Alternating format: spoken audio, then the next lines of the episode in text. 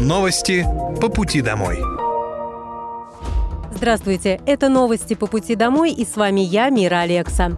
Пока вы добираетесь до дома за рулем своего автомобиля, на пассажирском сиденье или в общественном транспорте, я расскажу вам о том, что произошло сегодня в Подмосковье, в России и в мире. Специальная военная операция по защите мирного населения Донбасса продолжается. В течение суток вооруженные силы Украины продолжали попытки наступательных действий на Донецком, Краснолиманском и Южнодонецком направлениях. На Донецком направлении успешно отражено 4 атаки противника. Уничтожено до 530 украинских военнослужащих убитыми и ранеными, один танк, две боевые машины пехоты, пять автомобилей, а также гаубицы МСТА-Б и Д-20. На Краснолиманском направлении за сутки уничтожено до 65 украинских военнослужащих, две боевые бронированные машины, два пикапа, две гаубицы Д-30, а также две самоходные артиллерийские установки «Гвоздика». На Южнодонецком и Запорожском направлениях потери противника составили до 135 украинских военнослужащих, две боевые бронированные машины, четыре автомобиля, три гаубицы Д-20, орудием 100Б и Д-30, а также самоходная артиллерийская установка «Гвоздика». Также по уточненной информации, в результате высокоточного удара 27 июня в городе Краматорск Донецкой Народной Республики по пункту временной дислокации 56-й отдельной мотопехотной бригады ВСУ уничтожены участвовавшие в штабном совещании два генерала, до 50 офицеров вооруженных сил Украины, а также до 20 иностранных наемников и военных советников. Важные для Подмосковья вопросы обсудили во время рабочей встречи губернатор Московской области Андрей Воробьев и вице-премьер России Марат Хуснулин. Обсудили важные вопросы развития нашего Подмосковья. Диалог и поддержка федерального правительства для нас особенно ценны, написал губернатор в своем телеграм-канале. В рамках встречи плодотворно обсудили вопросы социально-экономического развития Подмосковья. В частности, обсудили снижение административных барьеров в строительстве, реализацию национальных проектов в регионе и системе ЖКХ. В Подмосковье дети-сироты смогут пользоваться социальными картами для бесплатного проезда. Сейчас детям-сиротам также предоставляется бесплатный проезд на транспорте Подмосковья и города Москвы. Чтобы получить эту льготу, им нужно собирать билеты, предоставлять их в органы опеки и затем получать компенсацию по фактической стоимости проезда. Использование социальной карты все упрощает. Также это позволит сиротам не только ездить бесплатно, но и получать дополнительные бонусы и льготы при покупке продуктов и лекарств. Получить социальную карту можно, оформив заявление на портале государственных и муниципальных услуг или в офисах центров «Мои документы». Губернатор Московской области Андрей Воробьев ранее отмечал, что в регионе в этом году введут меры, направленные на поддержку детей старшего поколения и людей с особенностями здоровья.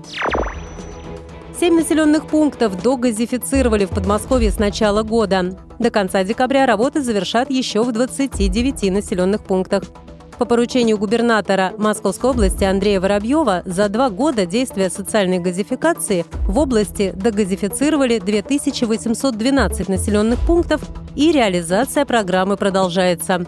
Газом уже обеспечены 315 тысяч жителей. В прошлом году президентская программа была выполнена на 100%. Она стала самым масштабным проектом по газификации в России и за всю историю Московской области. С марта этого года программа стала бессрочной, а губернатор Андрей Воробьев поставил задачу догазифицировать еще 36 населенных пунктов. В семи муниципалитетах работы уже выполнены, еще в 29 их завершат до конца года. Все населенные пункты региона, которые вошли в проект, отмечены на интерактивной карте газификации. Ранее губернатор отметил, что есть категории граждан, которым необходимо помочь с дегазификацией, для них предусмотрены льготы.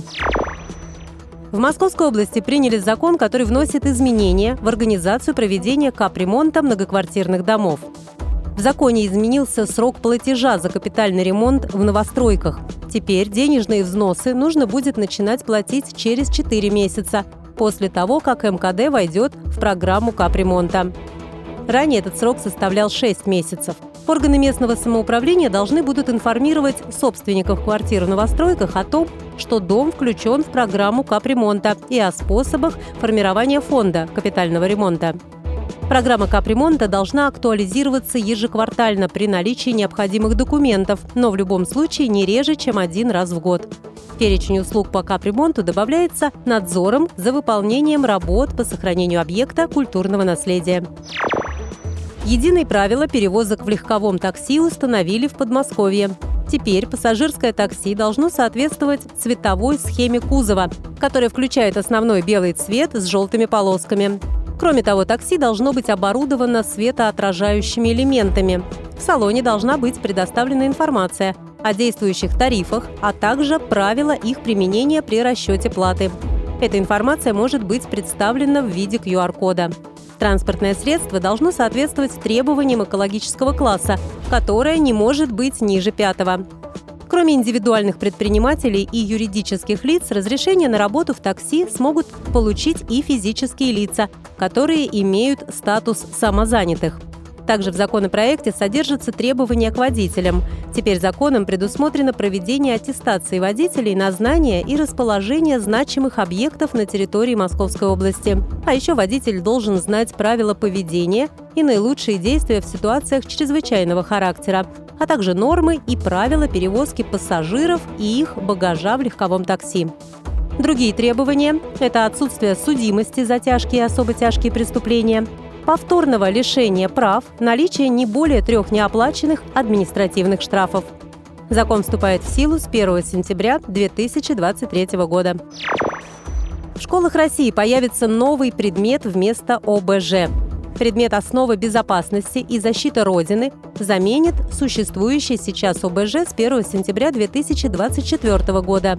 Сейчас идет формирование рабочей группы, в которую войдут представители Минобороны и МЧС – Одновременно идет разработка нового учебника для основной и средней школы.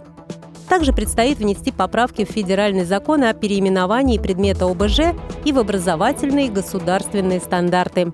Работу проведут в течение следующего учебного года, а с 1 сентября 2024 школьники уже начнут изучать новый предмет.